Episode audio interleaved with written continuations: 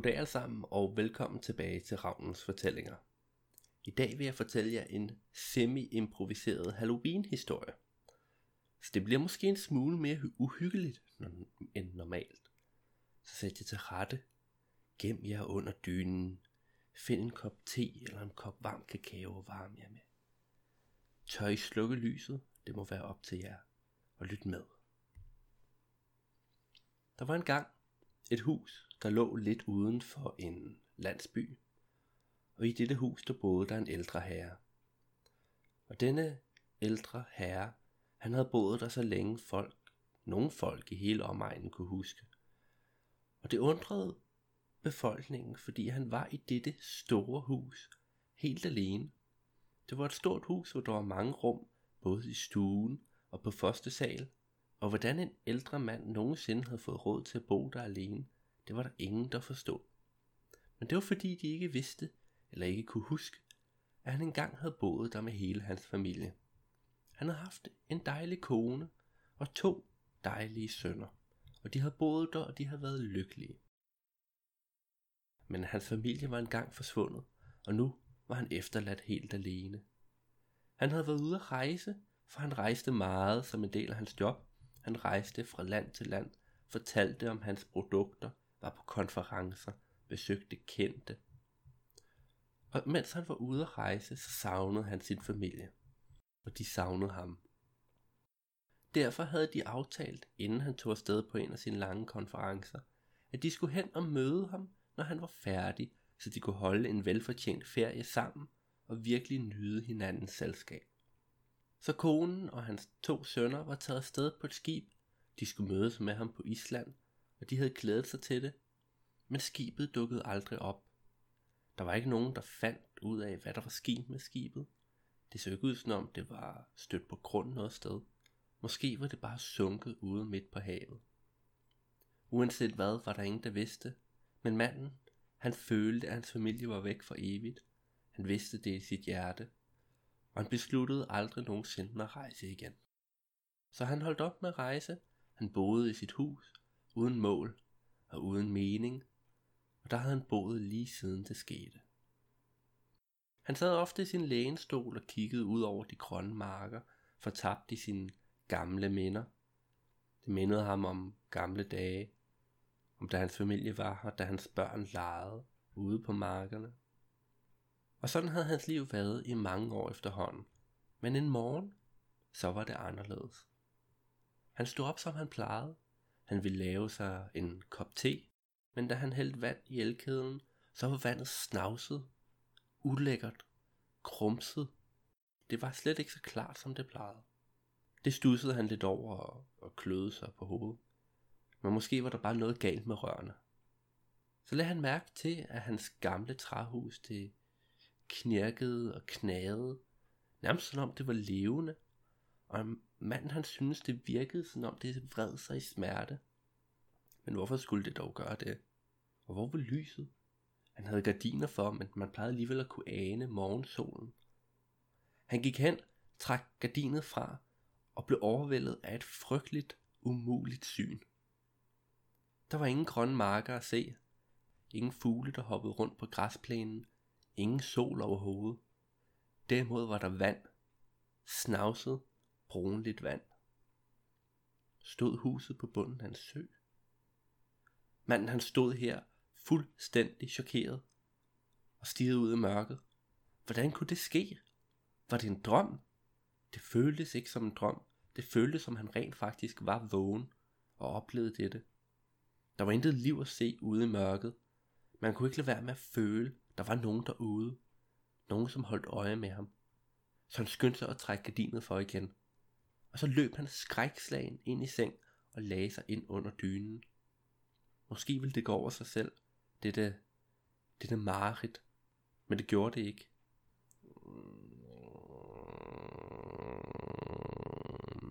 Træværkets klagen var ustoppelig og alt gennemtrængende, og manden han kunne ikke sove igen, skønt han prøvede i timevis. Han prøvede at slippe ud af denne mareridt. Han prøvede at se, om han kunne komme hjem til det hjem, han kendte. Til sidst stod han op igen og besluttede tøvende at, at gå rundt i huset og tjekke tingene. Hvordan kunne huset overhovedet holde tæt, når han var under vandet? Han tjekkede hoveddøren. Den var låst, heldigvis.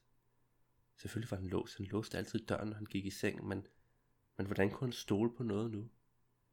Han tjekkede vinduerne i stuen og på første sal. Alle vinduerne var hele, skønt han slet ikke kunne forstå, hvordan de havde styrke til at holde vandet ude. Han sørgede for, at alle gardinerne var trukket for, og det, og det gav ham en falsk følelse af tryghed. Så tog han lidt drikke fra køleskabet og noget halvtørt brød, og har sat sig i sin lænestol, mens han tænkte sig om. Langsomt, ganske langsomt, spiste og drak han, mens han lyttede. Hvad han lyttede efter, var han ikke helt sikker på, men han følte, han blev nødt til at være på vagt. Hvordan kunne han andet? Han vidste jo ikke, hvad der var derude. Da han havde siddet i lænestolen lidt tid, så rejste han sig op og begyndte at gå rundt i huset.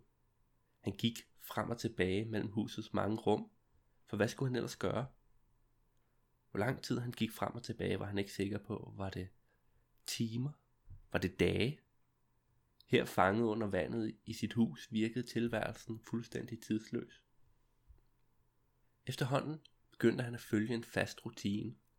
Først så tjekkede han værelserne, så kontoret, så køkkenet og stuen. Den rute gik han igen og igen. Ikke fordi han følte, det var nødvendigt, men fordi det gav ham et, om en ligegyldigt mål. Og igen og igen, så satte han sig i lænestolen. Han tænkte tilbage på markerne, der plejede at være derude. Han huskede, hvordan de ændrede karakter med årstiderne. Hvordan de gik fra brune til grønne til gule, og så til sidst til hvide, når sneen faldt.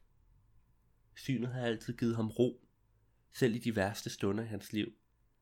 Selv da hans familie blev væk.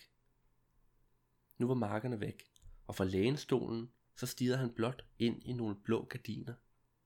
Han ville aldrig få den ro igen. Eller ville han? Som han sad her i lænestolen, kunne han ikke lade være med at blive nysgerrig. Hvad var der derude? Var det virkelig så slemt? Og så til sidst, så fattede han sit mod og trak gardinet fra.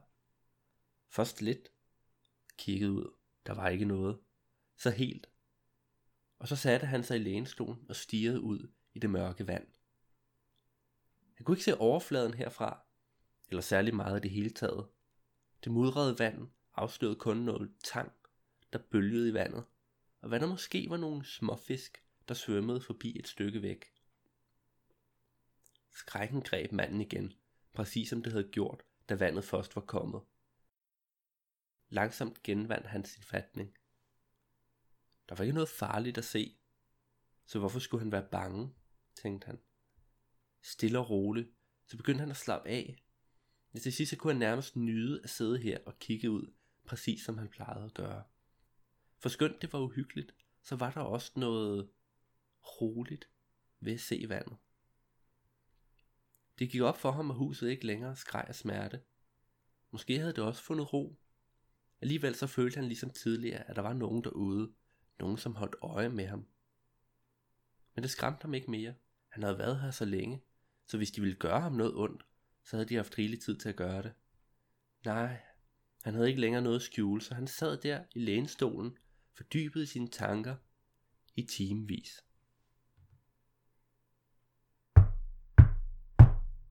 Forskrækket rejste manden sig op. Og hvad var nu det?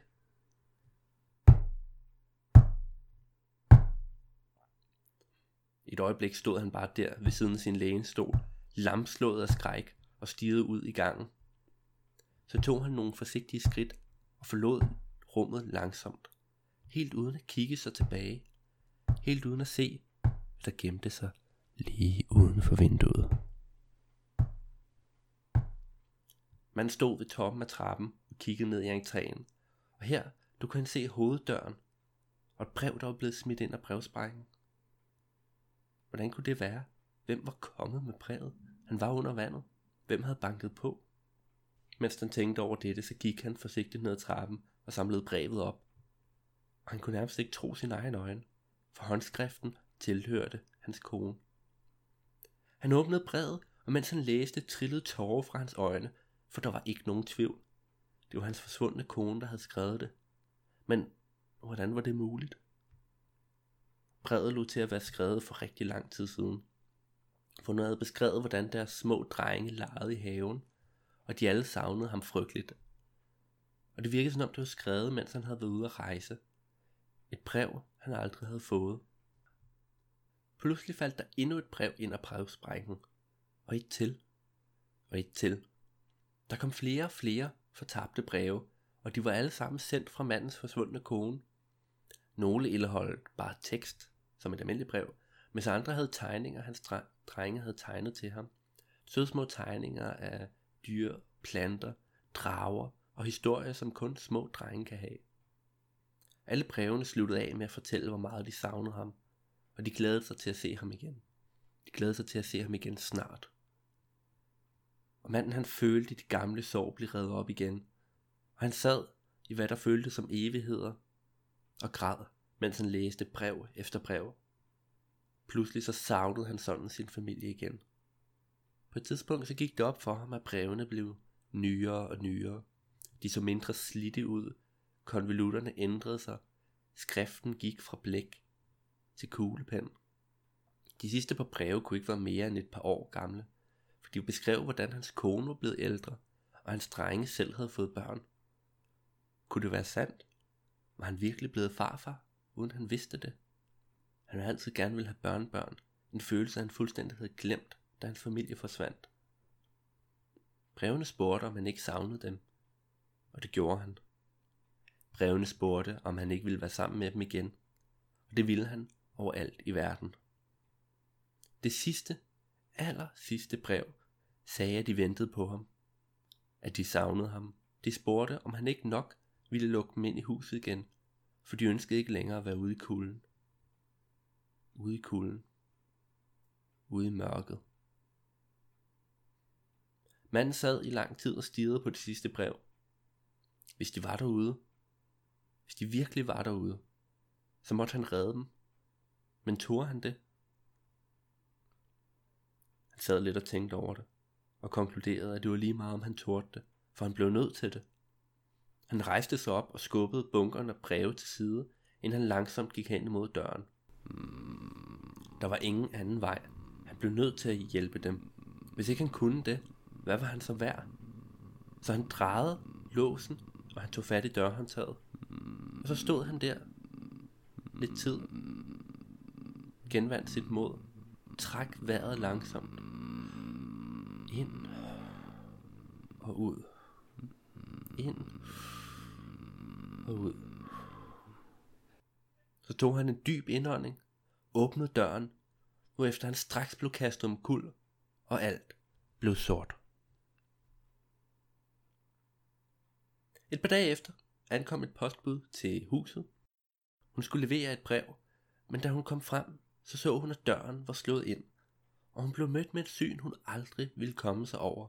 For der, midt i gangen, der lå livet af den ældre herre.